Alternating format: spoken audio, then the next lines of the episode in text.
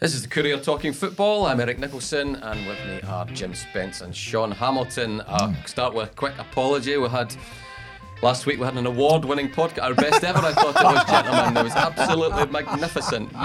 Jim calling for a merger, Sean saying Craig Levein must go, all that sort of stuff, and technical difficulties, it never came out. But anyway, we'll try to replicate it as best we can. So, if I remember something that was good that was said last week, I'll say it again and I'll prompt you. That always works. That's all. You get two for the price of one this week. Anyway.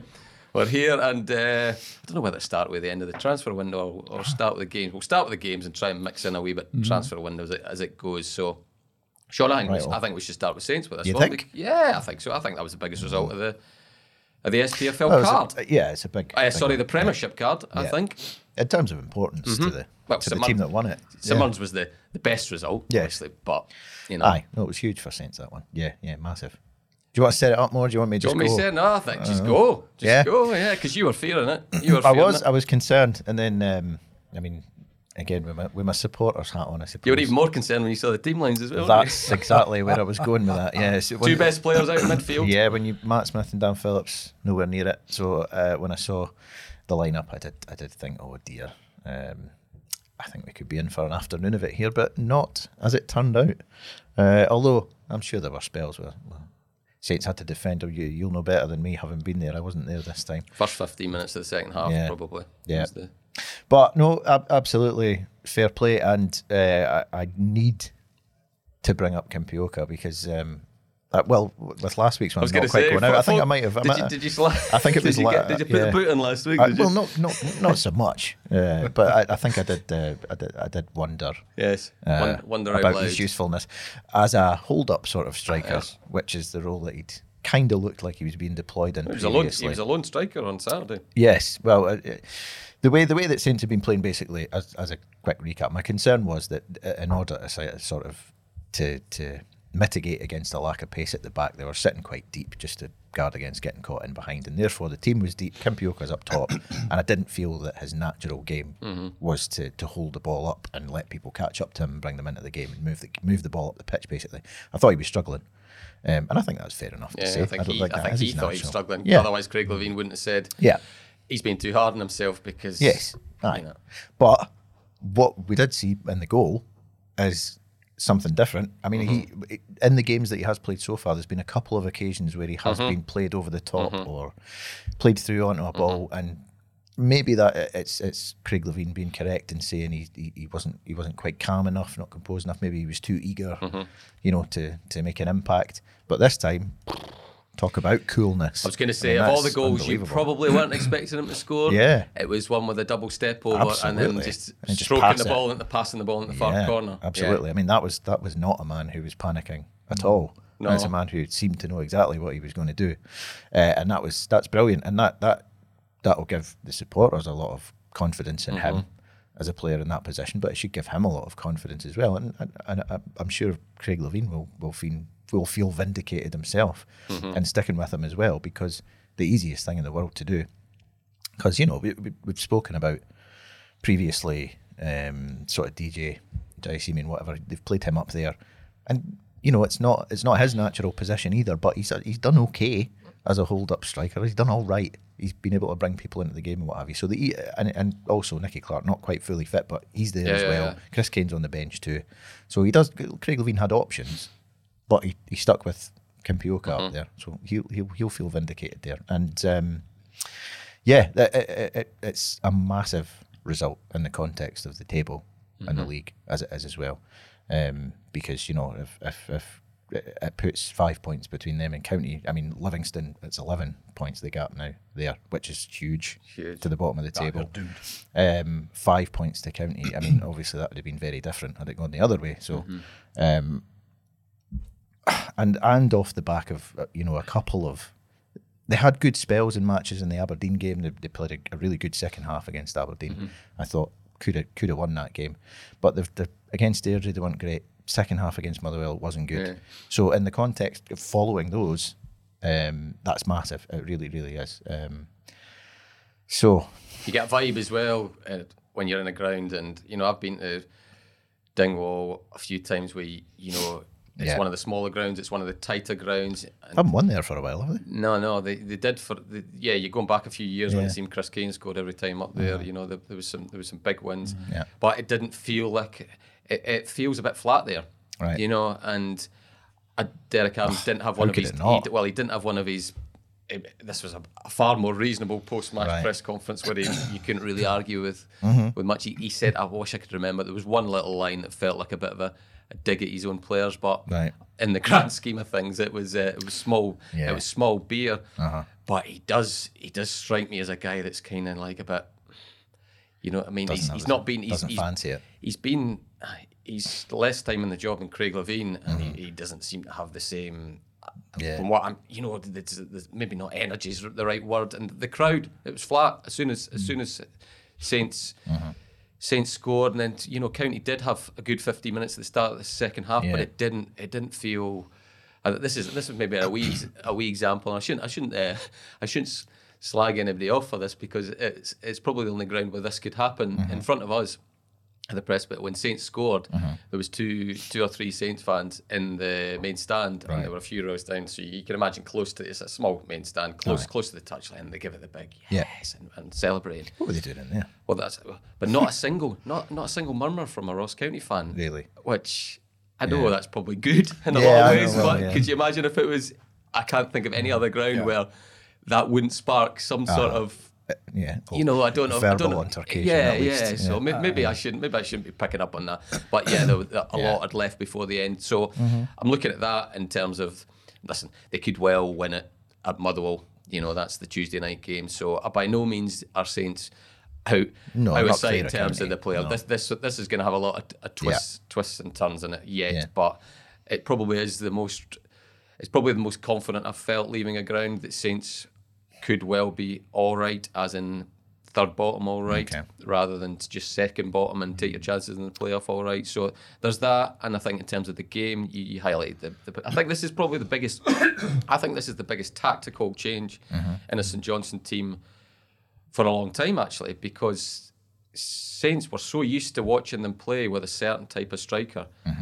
Certain type of centre forward in particular. Yeah. So you think when you see a one up top straight away, you're thinking, it needs to be a link-up player to get other runners, but it's not now anymore. It's a guy who you want him to be a wee bit better to link up, but that really isn't Kim Pyoka's game. No. So they are looking to stretch it all the time, and now with Kim Pyoka and Adama Sidibeh, they've got two guys with absolute raw pace. So Craig Levein is probably. I'll put this one at you, Jack. I think he's looked at the league. He's looked at defences.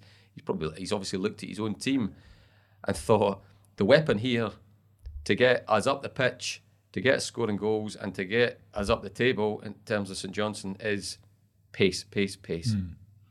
I think I've thought this long and weary of a football player, particularly a forward or an attacking midfielder, if you want, has pace, genuine pace. To burn, he's got 50% of what he needs in football. After that, it's all about attitude and all the rest of it. But there are so few people in the Scottish game with genuine flying pace. You know, I mean, before we kind of start the podcast, I was saying the last guy I can remember in the Scottish game with genuine pace to burn is Ralph Mellon. You've got to go that far back. Somebody's genuinely explosive. That kind of just leaves you dead over the first 2-3 yards and continues to do so. And I think if you've got that. I was fascinated by the signing of Sidibeh, because he's 25. Is that right? Comes from Rylands and the Northern League. Whatever you want. It's Lancashire, seventh tier of English football. Yeah, and I think I'm always conscious that Ian Wright, I think, turned full time at about 22 or 23 or something like that. Craig Brewster didn't go full time until he was. Craig was blessed with pace, but Craig, I mean, 20... Jamie Vardy as well. He was. Aye, he was Vardy as well. That's right. Football. So I think there are gems out there. There's quite a lot of hidden gems out there. I think there's a closed-mindedness sometimes in our game about guys that haven't come through the ranks, that haven't been in the game since they were 16, 17, learned all the tricks of the trade, how the pro game works and all the rest of it. Sometimes there's not that much to learn, I mean, and if, these two fellas, and I thought you saw quite clearly with the goal, beautiful goal, able to kind of, you know, zip away up the wing there, the double shuffle inside and pop it away with some real composure.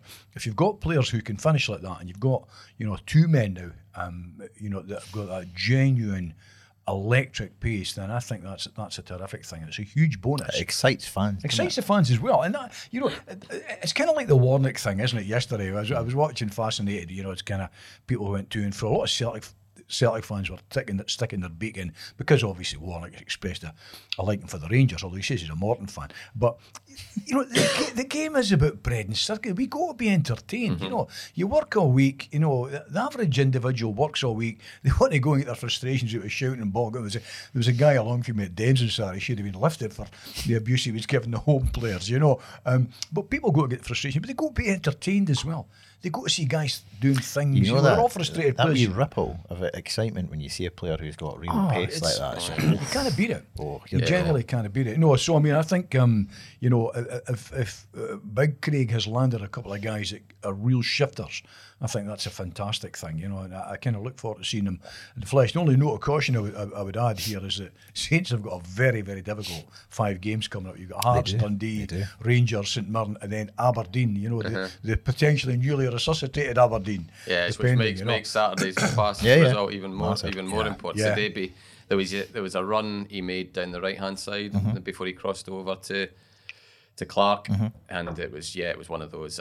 It was one of those when you look, because let's face it. For all that, I mean, it was magnificent quotes from his manager. Warrington. I love reading that, and I think you're right. Players, fans should get excited about somebody that people don't know about, and Craig Levein, he's not just done this because an agent said, "Oh, here you go. This is the last day. Try this."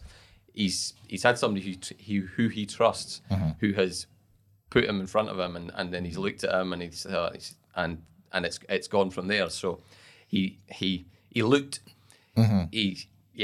but doesn't matter. You still need to, you know. I bet you everybody in the St Johnstone director's box and the dugout are a wee bit nervous when he goes on to think, what have we got here? Yeah. So it was reassuring. Actually, I mean, do you know what? To talk a little bit more about how they were set up previously and how I thought it was hamstringing them a bit. Because they were so deep, and I understand why.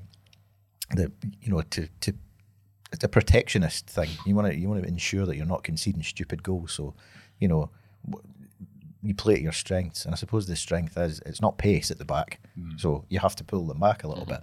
So I think it's possible that myself and, you know, a lot of fans probably got fixated on thinking, well, it needs to be a hold-up striker. It has to be someone who can hold the ball up. Otherwise, how does this work?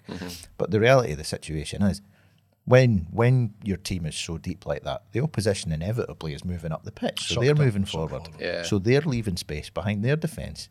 So actually, if you've got one or two guys who've got that sort of pace, that's a huge weapon. Do you know as well, Sean? This is the most effective Graham Carey, and that'll be the reason was, and that's because it's St Johnstone fans will know that over three managers now who've played Graham Carey deep in a midfield, and more often than not, it hasn't worked. Yes, Airdrie was one of those occasions when it didn't work. This time it did work, and you can see why it worked and why managers put him there. It's because he can pass a ball. He can pass a ball. But what he does need, I think, is someone who do the scrapping bit to win the second ball for him, and then feed him, and then he can play the pass. That pass was played a few times in the game. It came off because of a defensive error, and it also came off when Gallagher should have scored. When he plays a lovely ball in between the centre, and Gallagher was in the position you want to be in, a wing back to be in. Just it was a terrible finish on his wrong foot. But it'll be interesting. I think it works very well.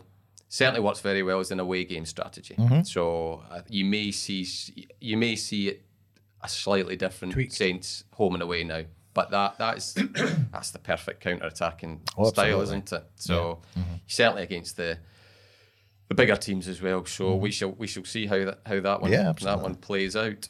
Which it's Hearts. I mean, Hearts are. How do we look at Hearts' results? They haven't lost a game of football for a very long time. They're doing really well. They're churning it out. I mean, I think they've almost got third sealed already. Yes, I think so. It's funny when you think back a little bit earlier in the season that people were giving it on Naismith should go, well, needs to go. Him and Robson were in the same conversation, weren't they, for a long time? Yeah, absolutely. But yeah, how it's been turned around. Actually, I mean, probably Hearts. What's happened at Hearts has been what people probably expected would have happened at Aberdeen as well when the European football was finished, and that's out the way.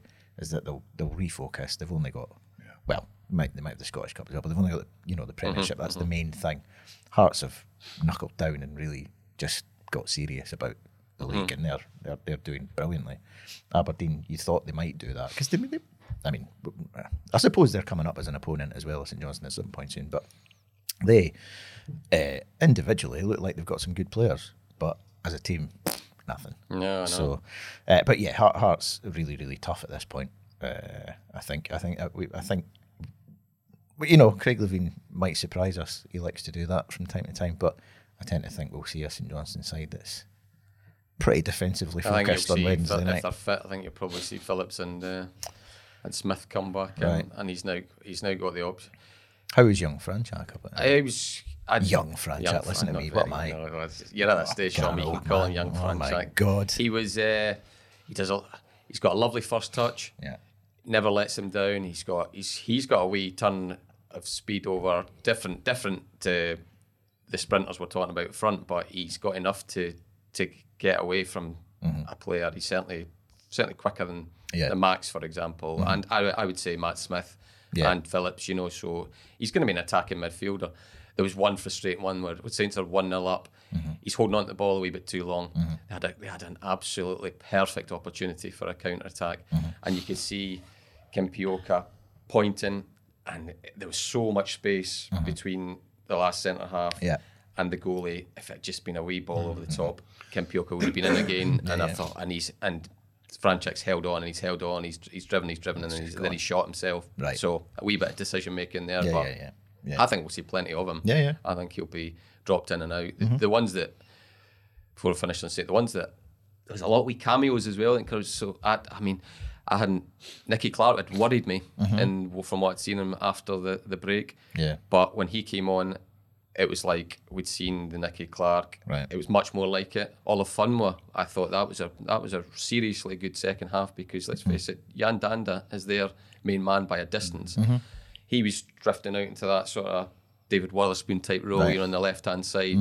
So County were getting a lot of the ball, and so he was having to really be diligent about, coming in and picking up the back post, but having the head on the swivel to keep Danda in check as well. I thought he was very good for the whole 45 minutes. And it was Saints' best game management actually that I've seen. It didn't feel. Well, the whole of stoppage time was played. I think it was I can't remember. It was about 7 minutes. The whole of stoppage time was basically played in the County half, and I always think that's a good sign, isn't it? That's a good sign. And the other wee thing that maybe came through in my mind with Saints was they didn't the two bad performances, Airdrie and Motherwell. I'm thinking there's something not right on the eye in terms of energy, and they just didn't. They were up.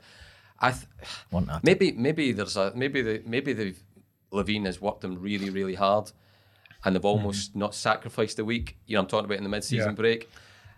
He's got a lot into them, and it may be told in the first week back.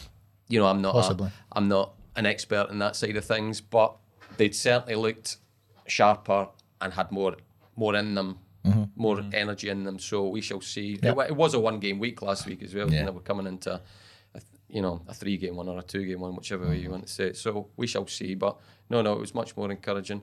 Jim, you were at Dens, so Hearts, first of all, Saints got a tough one against them. Yeah, they're a good side. There's no getting away from that. I mean, they had, I think they had about 58% to play at Dens. The opening 20 minutes, they were they were very good. They were very dominant. Dundee came into it much more after that, and of course, pretty much on the 26th minute, they went ahead.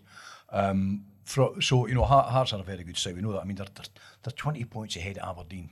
Two clubs. I mean, there are three clubs of some other size that say the Celtic Rangers, Aberdeen, Hibs and Hearts, and there's not much between them in terms of crowd or income or wages they pay or anything. So the gap is frightening. So they are a good side, and they're absolutely nailed on for third place. However, Dundee have now taken them, going toe-to-toe with them twice, and almost beating them twice, and should have beaten them twice, and have managed to somehow or other come out of these two games with smashing performances and take nothing from it. I mean, I thought at times on Saturday, Dundee were absolutely excellent. Some of their link-up play, some of their touch play, some of the movement, some of the passing was sublime. For a side that have come up from the Championship, and almost been completely rebuilt. It's seven that have come in the January window. Very little resemblance. There must be about 20 players that have come in. You know, I've kind of lost count of the number of players that. Well, it was seven in January. It's astonishing, you know. And it would have been more in summer. Yeah. They, that's what I'm saying. You know, over the piece, goodness knows how many now. But they've gelled brilliantly, and they've got a lot of really kind of really top performers. But you know, is there something? I know the penalty. There's no point in us getting bogged down in it. It's the rule.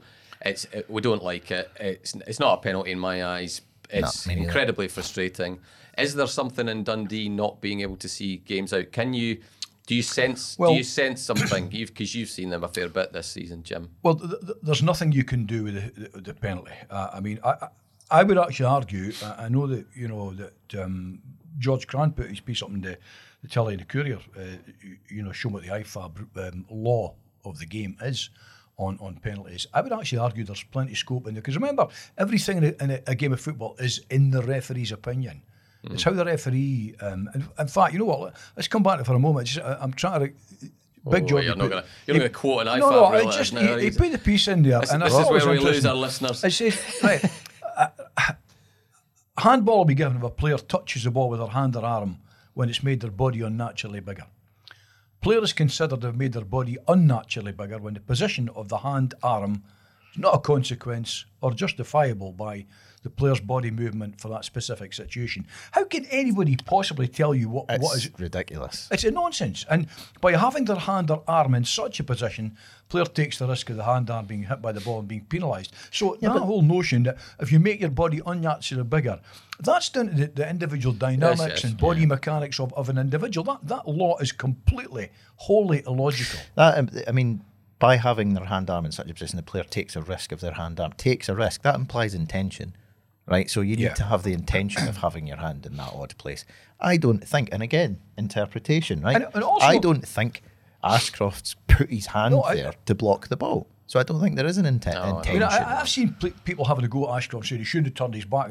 It's the most, if it's a natural instinct for your hands to be. It's an involuntary movement. It's an involuntary movement. I mean, if somebody goes to punch you in the face, what do you do? Do you take one on the jaw? It's an absolute nonsense. Duck. I tell you, genuinely, I suspect that they're going to have to sit down. IFAB are going to have to sit down, redraft this, and go back to the old situation where hand to ball is a free kick or a penalty, and ball to hand is accidental. And play on it. So it's the only way to this madness. Do you know when it was changed to the current wording? When it I'm not sure, but you would imagine that. I mean, for whatever reason, they seem to trial a lot of rule changes and whatever around World Cups and tournaments and stuff like that, don't they? So I would imagine certainly when VAR kind of became ubiquitous in the top leagues around the world that this sort of thing will have become a consideration. Well, we've got to kind of change this now, because we need to. Justify. There's wildly different interpretations. The one I go back to is Anfield with Arsenal, Liverpool. Do you remember that one? The guy he moves his arm to handle. Was it Odegaard? I can't remember who. You know the one I'm talking about, the edge of the box, and he literally goes like that. Mm-hmm. And they didn't give it. Well, they didn't give it. They had, and this one is... Sky had... Was it Dermot Gallagher? Yeah. He was on yesterday, and we're asking him, and he went, they seem to give them, or I've seen them given. Yeah. And he's an ex-referee. He looked at Dundee one, and he went, what's the player supposed to do there? That's crazy. What is the player supposed to do? I mean, Dundee now are the latest club to sort of seek clarification or ask for guidance on what's going on here. There is room there, and the referees, there is room there to say that this is an involuntary movement. This whole thing about an unnatural position defies individual body mechanics and body movement. I know. It's just, anyway, but what I would say is, okay, that cost them, and then it's 2-2. The third goal, I thought, was... there's an element of naivety about that. Who was it who was on the halfway line? Somebody gets rolled. Somebody was really weak. Shankland turns him far too easily, moves through. inside the box, Shankland, you know, he's electric. Yeah. He's got very quick Shaughnessy feet. Was backing off. Yeah, he's got very quick feet. You know, we're talking earlier on about pace. For a guy who doesn't have a lot of pace. He doesn't have a lot of pace. And yeah, we're talking about pace. He does really well. You've got, you know, there's two, better than I thought he'd be. Well, there's two types of pace. There's that blistering pace, at least people did. And there's that kind of dancing feet pace, which Shankland has. You know what? And he's not a particularly quick player. But he kind of dances, he's got good close control, and before you know it, the ball's in the net. I felt sorry on two accounts because Dundee had a few chances that they should have scored with. To add, Carson, I thought, had some good saves on the day. Dundee will play worse and win games. Mm-hmm. I thought they played some excellent stuff. I really didn't think there was much of a weakness. Thought there was an element of naivety, but it's easy to say that. I mean, sometimes you get caught. Shankland's a smart player, he's a cute player. You're kind of backing up, but you're backing up because the guy's moving, you know, in close into you at such a kind of neat kind of tilt that you just don't know where he's going. Is he going left? Is he going right? Once you lose the momentum. Once he's turned the guy on the halfway line. I wish I could remember who it was. Once he's turned that player, a player of his quality, he's now in charge of that situation. They're on, and Dundee are in trouble from that point on. And their tails were up as well. That was the time when you just get your body in, you just keep him whether he's facing the other way. Basically, that was the point where the goal was lost. Yeah, After that, they were in trouble. There were a lot of good things came out of it. Beck just improves every game. McCowan's been one of the players of the year. McCowan was very busy as well. Mellon was busy. He looks a lively player. He's brought some to the party. Cameron was terrific. Goal was fantastic. You know, his goal was. You knew right away when he picked the ball up and he chinked inside. You knew exactly what he was about to do. The Hearts defence must have known as well, but they couldn't. Mm-hmm. You know, not quite like Shankland. Obviously, it's from outside, it's from a distance, and all the rest of it. Sometimes a player's momentum is such there's actually nothing you can do. It's going to happen so quickly you can't block it.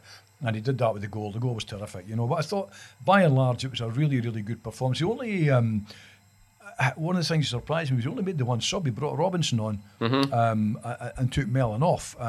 Mellon didn't seem overly chuffed at going off, Robinson, which is good. Robinson, you know, he still doesn't convince me. He missed a chance as well that he doesn't strike cleanly enough, but. Can't remember if it was a header or a shot at the back. Anyway, did he hit the post? I'm trying to remember. I mean, it was loads going on. I mean, I kind of make my mind up about Robinson. He's not. I have. I'll be interested to see what. I can't actually probably. I'll be interested to see what happens when Curtis Main. Gets a real run at things because, you know, he's a different type of kind of front man entirely. He's powerful and all the rest of it. But I thought. Loads to be pleased about with Dundee. I mean, you know, we say this every week. Well, it has to. In the great podcast for the Sky, Sean. Yeah. I think we were turning up the heat a wee bit on Dundee in terms of expectation. Their expectations, in terms of the transfer window they've just had, the sort of the backdrop in terms of the landscape, in terms of the other teams, the weaknesses, and that's Hibs just been stuffed again. So that's been exacerbated since we last spoke. Aberdeen, we probably think they'll come up, but there's real opportunity there for Dundee, and that's another game I know where you think they really could have taken a wee bit of advantage, and we're coming up to another one in terms of St Mirren here. Well, they've had one of their best performances of the season against St Mirren earlier. Yeah, but I mean they've won what, 6 games in the league, but 3 of them have been against Livingston. Well, I was going to say that. So, here's a stat for you Dundee wise, right? So if you take Livingston and Ross County out of the equation, two worst teams in the league, right? They've got a hell of a lot of points against. They've only won one game between now and August. Now that's a frightening stat, isn't it? Well, they've beaten. That was St Mirren. Yeah, well, they beat Hearts at the start of the season in August. Yeah, and then they've beaten St Mirren, and then the rest of their points come against Livingston and Ross County. They're the 4th highest scorers in the league. They are, but against two teams in particular. And they do. And they do have an opportunity, a real opportunity here. And I do think they're entitled, and I think part of the justification, if you like, for Tony Docherty to have gone to John Nelms, Tim Keyes, whatever, and say, let's they brought 7 in January, so let's justify that. I think it has to have been a little bit of, look, we're poised, we're in a good position, we're playing some decent stuff, we're scoring goals. If we can add this player, and this player, we've got a chance to go for it here. And by go for it, yes, top six is in the equation, and if they do that, that's great. But I mean, given yes, Hearts are out, Hearts are gone. I think at this point they're not going to catch them. But fourth place, you know, it's still achievable for Dundee, and I think that has to have been part of the discussion. Like, well, look, well, let's go for it, and I think they're entitled to do that. But there's a but. They need to start winning more games in order to do that, because you know, as you point out with that statistic, they haven't won enough against teams other than Livingston and Ross County. They do feel like, I don't know if it's a case of they've controlled the narrative well, but it does feel like they've been unlucky a lot of the time. Yes, that's true. You know, yeah, but well, you make your luck, you know. I think you certainly been. I think you make your luck in the game. There must be something in the fact that they've lost a lot of late goals. I know. Well, whether it's concentration levels, whether it's just kind of defensive slackness, and the two sometimes go hand in hand. You know, mentally you get tired, physically you get tired, and if you lose goals late on, you know, I mean, the two defeats to Hearts were absolute sickeners. But you try to take the positives from that. Hearts are the best of the rest outside of Celtic Rangers by a country mile. I mean, Dundee have hurt them successfully. Dundee toe with them twice, and you know, almost had the boot on. And they beat them twice at the start of the season. They beat them, yeah.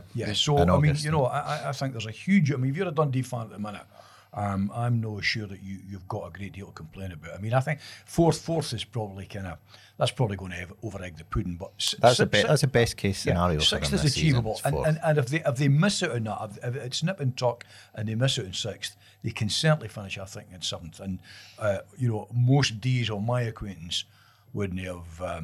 You know, they must be over the moon. I mean, Big Bob, my neighbour, he's got his flag flying over. He's flying a flag now, is he? He's flying a flag. He flies the salt air of Scotland. They're playing. He flies if the deer go well.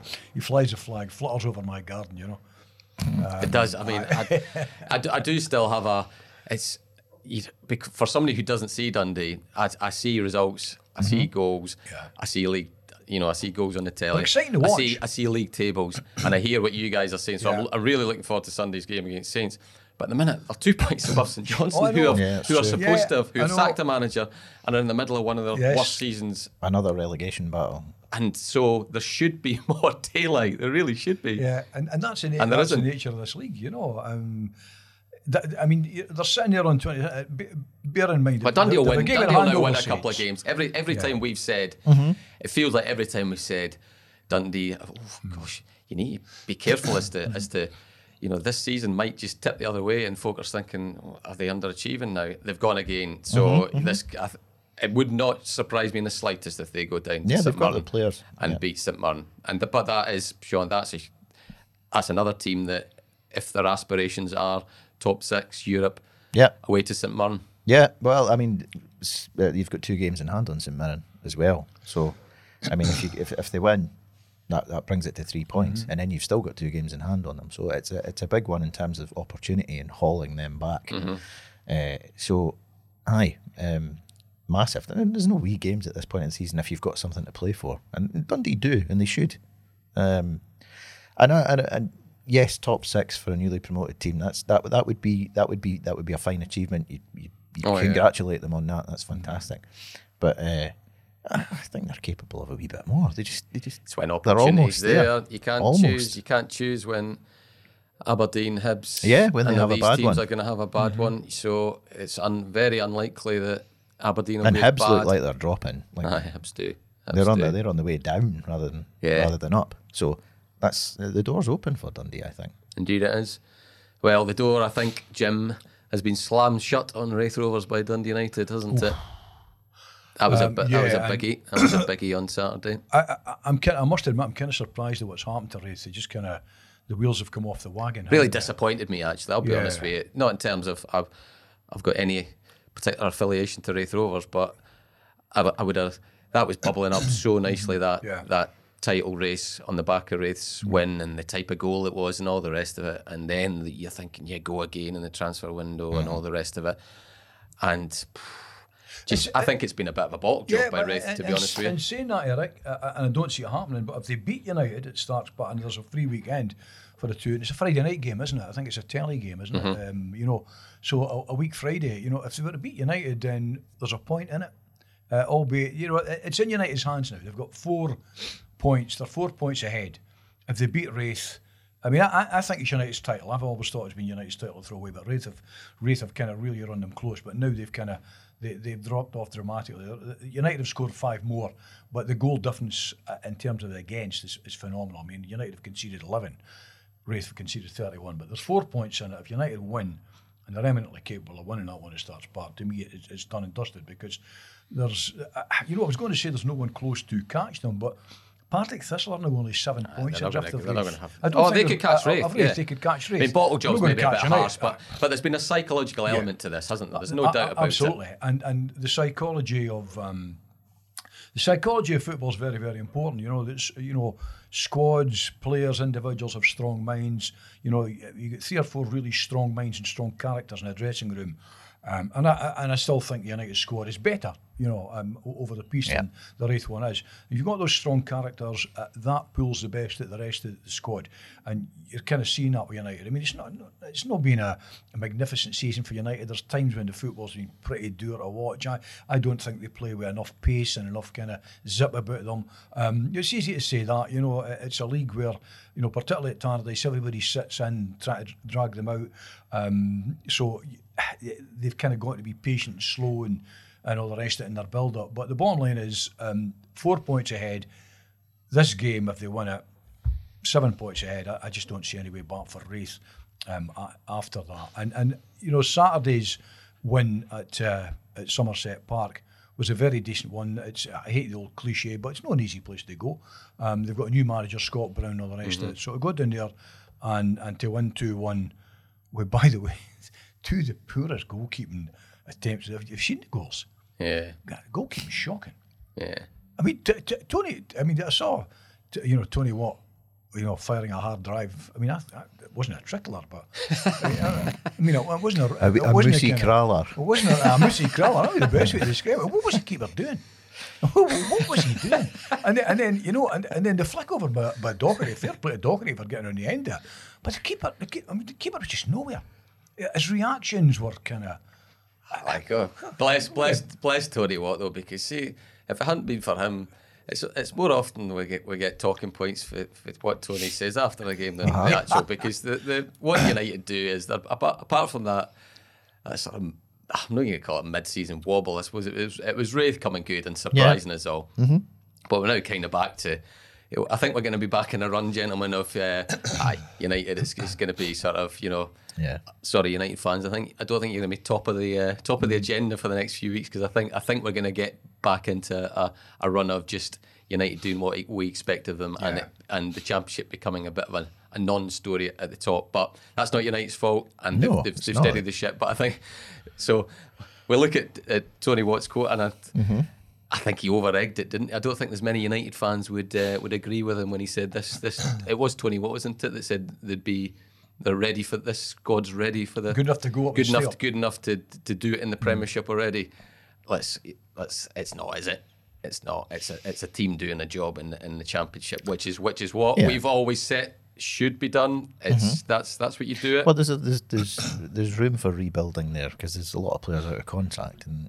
Yeah, that is. I don't think looking at it, fairly deliberate. United fans don't agree with him, do they? I mean, I wouldn't have thought so. But I mean, it's not to knock what they've done this season. Exactly, I think it's too different. It's too easy for all of us, and I mean, I'm guilty as well. At times of going, oh, that's it. They're making heavy weather of this. They've only lost two games all season.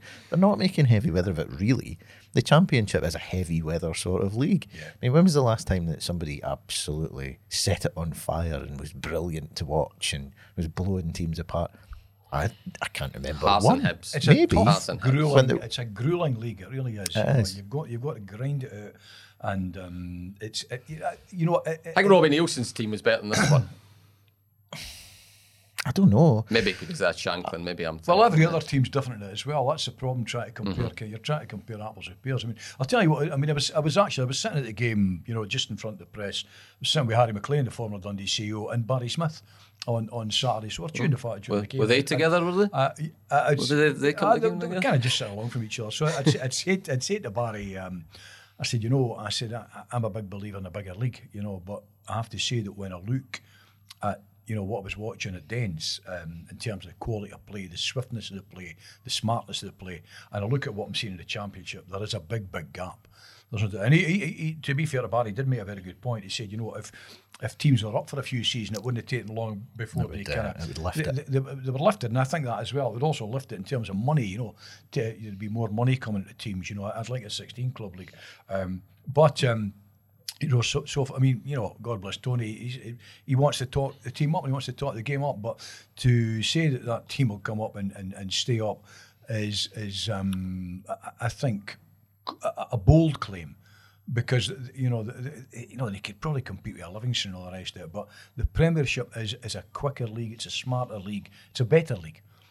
So I think there'd be a fair bit of strengthening needed done to that side. And there's also 14 out of contract, I think, isn't there? Yeah, it's a lot. The end of the season. So there will be changes. I mean, a good number of these will be kept, obviously. You know, I mean, I think Jim Goodwin will be delighted that there's a lot out of contract. Mm-hmm. You know, yeah. I think well, it gives you a blank canvas. They've been far more sensible this time around in the way they've. I mean, there's been a bit of a gamble. They could have. Well, I was going to say they could have gone out and maybe got a wee bit higher and given them 2-3 year contracts, but you know, that's a risk that United couldn't take. Look up the road. Tony Docherty has proven what you can do with a blank canvas. I mean, he's almost got a new squad. You know, it's not. I mean, what did we reckon? 7 in during January. 7 in January, yeah. And there was a lot. Like, a lot. 13 or 14 in at the start of the season. So it made a massive turnover in football terms. And there they are sitting. We're sitting here talking about them maybe 6, potentially. You know, aiming at a 4th, but you know, potentially the potential and a decent potential of being in the top 6. So if you get a blank canvas as a manager, you know, that's a great thing, because if you've got the contacts and you've got a good scouting department and a good recruitment department, you know, Dens, what's going on at Dens shows what you can do. And Craig Levein, who came late to the party at St Johnstone, has shown what you can do with a couple of, you know, by the looks at whirling a couple of kind of rabbits at the heart with two pacey men. So, you know, I think from United's perspective, having so many at a contract is actually no bad thing. It also fires them up, gives them a bit of hunger. Mm-hmm. Guys are now playing for a new contract, or they're playing for their next move at this stage in the season, so I don't think it's a bad thing by any manner of means. Sam McClelland from Saints to United, that's one that was in my head for a couple of weeks. I thought, and I know there's been a fair bit of interest in him from back home in Ireland and Scotland, potentially even back down south of the border. It makes sense, first of all, from a St Johnstone perspective, because you can't expect. Craig Levein hasn't seen him play because he's had an injury. You're just looking at the centre halves that Saints have got playing just now. The chances of them getting in the team, just purely because the others have been doing well, and Levein knows what he's getting out of him. Levein wants to see him play before making his mind up for the summer, doesn't he? So that's the Saints' point of view, and we all know United need an extra centre half. Mm-hmm. He's not the quickest.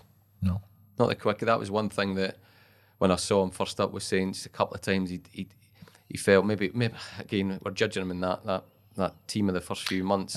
It wasn't working. But there was balls over the top into his, and it was like, oh, you know, the felt like big spaces, you know, that he was having to cover again. That's maybe systemic issues at that stage, possibly, because Saints are now far better at not exposing their centre halves. Exactly. So I still think there's potential for him to be a player and. Mm-hmm. Has he got a chance though of getting in the United team? Because there's no point going on loan if you're just gonna be. Somebody say he'll be fourth choice. He'll not be fourth choice centre half at United, will he? Well, I mean, when Gallagher comes back, he's there. Ross Graham's there at the moment, deputising. He's been good. Kevin Holt's there.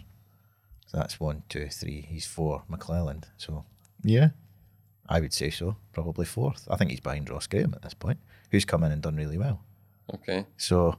I think he's there as a contingency. Would he have gone? Well. Would Saints have accepted that loan if it was being sold as fourth choice centre half? Looks like it. I think he'll. I mean, do you think he'll be the? I mean, you've watched. Well, I mean, is Holt as good as some people have been? Yeah, I like Holt. You like him a lot. Yeah, I like Holt. I think he's left footed for starters. He's solid, yeah, and. And, you know, him and Gallagher are the first choice. And, I mean, you know, earlier in the season, until Gallagher's injury. They were terrific. A couple of blunders, which happens. That happens to Maldini. That happens to the best in the world. But they're the stick-ons. What I would say is for McLelland is he's got the opportunity. He's got the opportunity to come in, show what he's got in training, and potentially replace. I think as it stands, if he gets in before Gallagher comes back, he's got a chance of staying. I think Gallagher will return as soon as he's able. I think the issue at the moment is that and Gallagher is getting there, but I think the problem they've got right now, numbers wise, squad wise, is if Ross Graham picks up an injury or Holt picks up an injury, then they're screwed. So they need another body there, just in case. So I think that's why he's there. He may well, come on at some point. I can't, unless there's a necessity for him to start a match in the next, against Raith, for instance. I don't see it happening. Well, he's definitely not going straight into Raith. He's not picked the ball since, I think it would be September, whatever. Yeah. That was that, the 1-1 draw with Livingston was the last game he played back in, when McLean was still the manager. Because, he's obviously not going to play under Levein, whereas he's got a chance of playing at Tardis. I mean, Gallagher will hopefully be back. I think it's a couple of weeks. They're scheduling him in for, but you never know. You just never know. And when he comes in, he's not going to be coming into a side, barring something bizarre happening, he's not going to be coming into a side that is under pressure massively in every game, whatever. It's a different sort of game environment for him to come into. So he'll probably see the ball a fair bit, but it won't be in that sort of harem scarem sort of way where the pressure's on, or he's running back to his goal and he's got a clear, or it'll be a little bit calmer and a little bit more. I thought he's. Let's be honest. From Jeff Brown and Stan Harris's point of view, the two of them are like fiscally looking. Or whoever's offered the most money. There is that as well. They're picking up his wages for the rest of the season. So there is that as well. I mean, I think in terms of the type of player that United fans should expect, the bit that I liked most about him was I thought he was very positionally aware, and when in terms of, you see centre halves that aren't good when. He knows where people are in the penalty box. I thought he was good in that regard. Like I say, maybe he still needed to get more football into his legs to really, built as well. Yes, to really see if he could cover the ground. So I'm not writing him off in terms of being a really too sluggish to survive at the top end of Scottish football. I suspect St Johnstone will hope he does play games, because going into this summer, I think we've pointed out when we're speaking about St Johnstone that the back three, if you like, there's not a lot of place there, and age-wise, the profile is old, right, in football terms, if you like. So St Johnstone will be looking for younger centre-halves at this point. So they'll be hoping he gets football so they can watch him and see how he does and see how he goes with it, because there's obviously still a chance for him at St Johnstone, I think. I think you can read that. Otherwise, decision, they would have had the conversation. Exactly. To get yourself a club. Exactly. Yeah. So it'll be an interesting one. So it will indeed. So I think last few minutes, Jim, we need to talk about Dunfermline, because of all the results, I was sitting there next to a couple of colleagues, and as the goals were going, first of all, I thought it was at Capello. Then after, I think it was about the third or the fourth went in. Somebody said, "No, that's Eastern Park." I was like, "We've all been in that ground when it's turned." I don't know. Use the word poisonous, but it's one of those grounds when things it can be a hard crowd to please. Got a decent support when it has a big club feel when it's good and bad. That one took the breath away. Shall we say, Jim? Yeah. The worry for Dunfermline is the looming potential spectre of relegation. The teams around them. I don't think Arbroath are going to catch them. No, I think Arbroath, by the looks of it, are going. Yeah. They're 5 points adrift to Queen's Park, but Dunfermline are only a point ahead of Queen's Park. Callum's sorting them out. Queen's Park. Yeah, Callum's sorting them out. So, and there's ambition there at Queen's Park. He comes in, sorts them out. you know, in 2 or 3 or 4 games, that looks entirely different. And at the start of the season, Jim, you'd probably be thinking Airdrie, Morton, two down that part of the world. Yeah. They're out of the equation now as well. Yeah, so, I mean, the last thing Dunfermline needs, I was going to say the last thing it needs to be sucked into, but they're in. they're right in the throes of a relegation battle. Now, that can change quickly. I mean, there's only 3 points between them and Ayr United, who've certainly got a couple of games in hand over them, you know. But it's a really kind of tight league. Anyone from that bottom six, from kind of Ayr right down through Inverness, Dunfermline, Queen's Park, they're both could all go down. I think they're both. I don't think Jim McIntyre's going to... I think he's been brought in too late to turn that around, you know. I don't think that's going to happen. Queen's Park, I've got a sneaky feeling, will start to turn. They look as though there's someone about them with Callum in there, you know. The signings too. I mean, Danny Wilson, I know that he'll not be the sort of Liverpool, the one that got a move to Liverpool, I think, but he should still be very good at that level. Yeah, well, I mean, it's, you know, to kind of, that was a neat way in there. You've got to kind of wonder if Dunfermline now have a Mary's prayer of eh? How to get that in here, how to get that in. That's one for kind of older save listeners. Save me. Yeah. No, but I mean, it's frightening. You know, I mean, I kind of wonder, I know that the Dunfermline kind of owners have refused to panic, but there's a fine line between allowing James McPake to rebuild the side, and you can see what they're trying to do and all the rest. And they've had, I think, they've bigger injury problems and all the rest of it. But there comes a stage in football where that becomes irrelevant. I expected more. I expected them to go for it, not recklessly go for it in the summer, and I just expected. I kind of expected a proper. I mean, they're a big club. A bit more of a step up in terms of budget and ambition. I don't think, you know, even like I go back to the whole David Wotherspoon thing. You know, David Wotherspoon wasn't even one of Saints' best earners. No. You know, they could have got David Wotherspoon in. And they should have got David Wotherspoon in the summer. It would have been the move that he would have probably been after in terms of geography and all the rest of it. From the moment they... I can't even remember if James said we can't afford him or I can't, but the message was certainly put out that Dunfermline weren't going to be able to give David Wotherspoon what he was looking for. And I had alarm bells from that point of view. And then I know that they want to go down the younger route, which again I can see the logic in, but I don't think that worried me from the start, and I don't think they've certainly not gone for it in January either, have they? Going down the younger route is fine if you are genuinely prepared to put up with what goes with that, and that is inconsistency, potential relegation, and you know, and the thing is, you've got absolutely no guarantee that if you go down from the Championship to League One, you're going to bounce right back up. So, you know... They can't do it again, Dunfermline. No, they've done it too often. That's a massive... It'll suck the life out for the fan base if they go down again. Yeah. And the thing is, they are... You know, we apologise to... You know, if you were looking at that league, United are the biggest club in the league by a long way. They're the sixth biggest club in Scotland. But you look at the rest of that, you know, with all due respect to Raith Rovers... They're the biggest side in that league by a long way outside United. Bigger than Park. Big club. Yeah, of course they are. They're a big club. A good going Dunfermline. A really good... See, you could imagine Dunfermline, you know, doing what Dundee have done this season. If they'd come up and being, you know, 6th or 7th and kind of playing some good stuff. Dunfermline could easily be getting 5,000 and 6,000 people. Yeah. You know, I mean, I've covered games at East End Park where, you know, they were getting big crowds and it was a great atmosphere. The danger is you kind of lose that incrementally over a period when you're not playing well and things are going against you and you're up and you're down, you become a yo-yo team.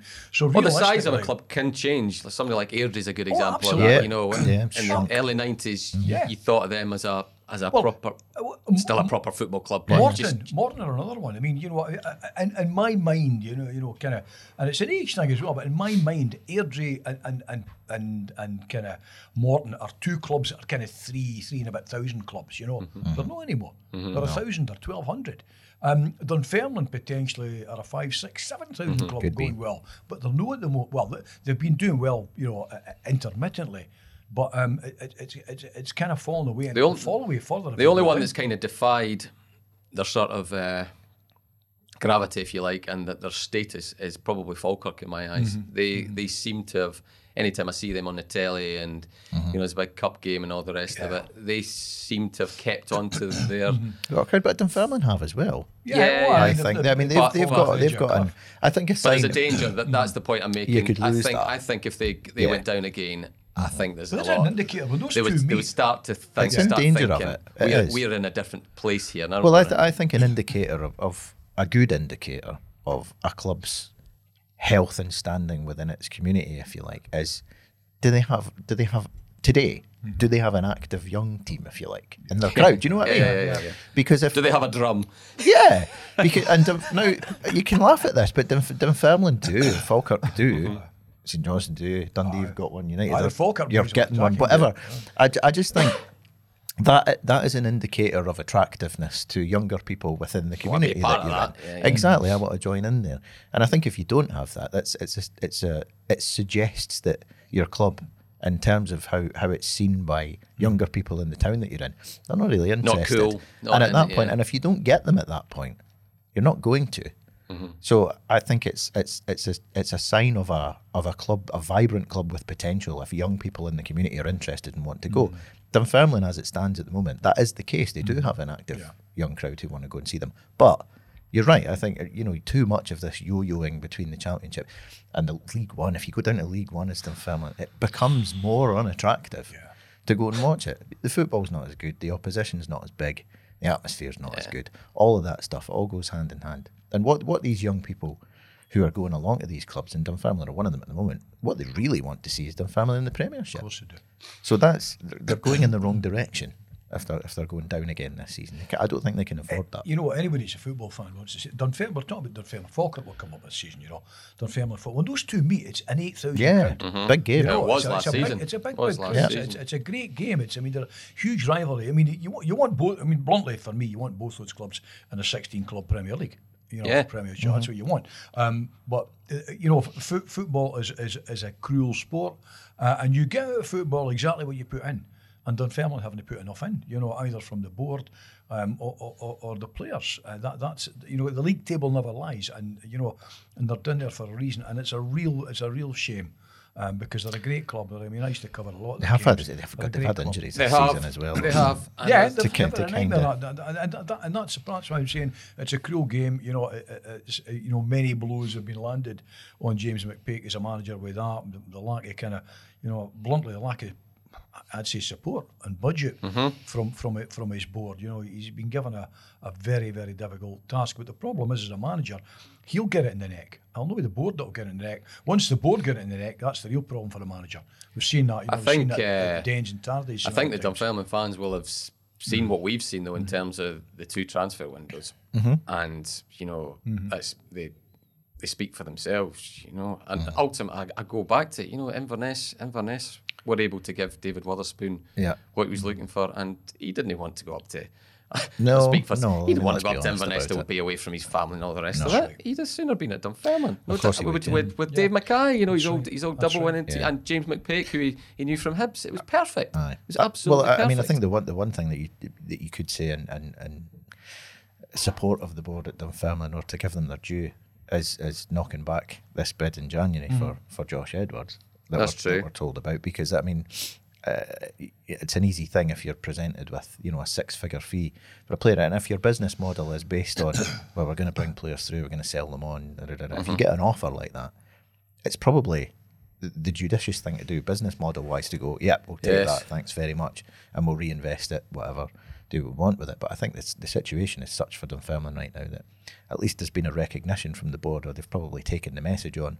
If James McPake's been advocating for, listen, we can't afford to lose this guy right now. So the fact that they've gone along with that and said no, that's positive, because it shows that they're cognizant of how serious the situation is. Well, I think what's also positive is they haven't made any move with any noises about dismantling the management team. I think that would be madness. They are where they are this season. The key point now is bluntly for kind of camaraderie, everyone in the club sticks together. They pull themselves up, even if they kind of just pull away from the relegation zone by a couple of points. As long as they're safe this season, then they can rebuild. They're over their injury situation. And that's what this season's become for them. The season becomes survival now. Then you start afresh. It gives James and Cupdie the chance to kind of look around and assess who they can bring in. They've drawn at Tanneries twice. Yeah, now, I know. Right. But that shows something. Yeah. They've got something about them. I'm not going over the top. I from a football, I'm just putting, taking the journalistic hat on, putting a purely fan hat on. It's heartbreaking to see a great club like that away down there at the bottom of the league. I've Inverness, heartbreaking to see any club like that, but I've not got it yet. It's a natural. Don't worry about Inverness. No, Dunfermline are part and parcel of our kind of your territory if you want. Very much that connection. And they're a good club, good people, and you would just like to see them kind of pulling away there. And big 2 weeks coming up. Big 2 weeks coming up. Huge. Yeah. Who's at Queen's Park, and then is it Arbroath after that? Oh, they need to go and get a couple of victories. Turn it at least just to lift that. That creeping sense Jim McIntyre going back to Eastern Park. Is it Eastern Park, that one? I don't know. I've not checked. Yeah. But we've talked about the proximity that they are to the playoff place at the moment, and there's only 1 point in it as it stands. And if Queen's Park turn them over or draw with them, whatever. If they draw, Dunfermline will be ahead of them. But if Queen's Park turn them over, then they're in the playoffs. Even worse if Arbroath turn them over. Well, yeah. So they need. They need a couple of wins, especially off the back of that one at the weekend, because that's an eye catcher. That's one that makes. Well, it gets the attention of people across the country, doesn't it? Not that they're the ones. Honestly, not that they're the ones that put pressure on players. No. It's their own fans. I couldn't believe it sitting in the press box at the Denson Saturdays that came through. It was, 5 knots. It's a real doing. Albeit in saying that, Morton have improved dramatically, Haven't they just? I like him as a manager. He was an annoying player. He certainly was. I think there's something about him. Come on, and he seems to have Neil Warnock in his contacts book. And see that Neil Warnock dropped him a message after the win there, because of course that's his local team, isn't it? Yeah. So, Warnock's family have got a brick in it, capital. They do, haven't they? He's got a house in Dunoon. Yes, there we go. Anyway, we'll not go into Aberdeen. Okay, I think that's a good place to finish. Thank you very much, gentlemen, and we will be back next week. Bye-bye just now.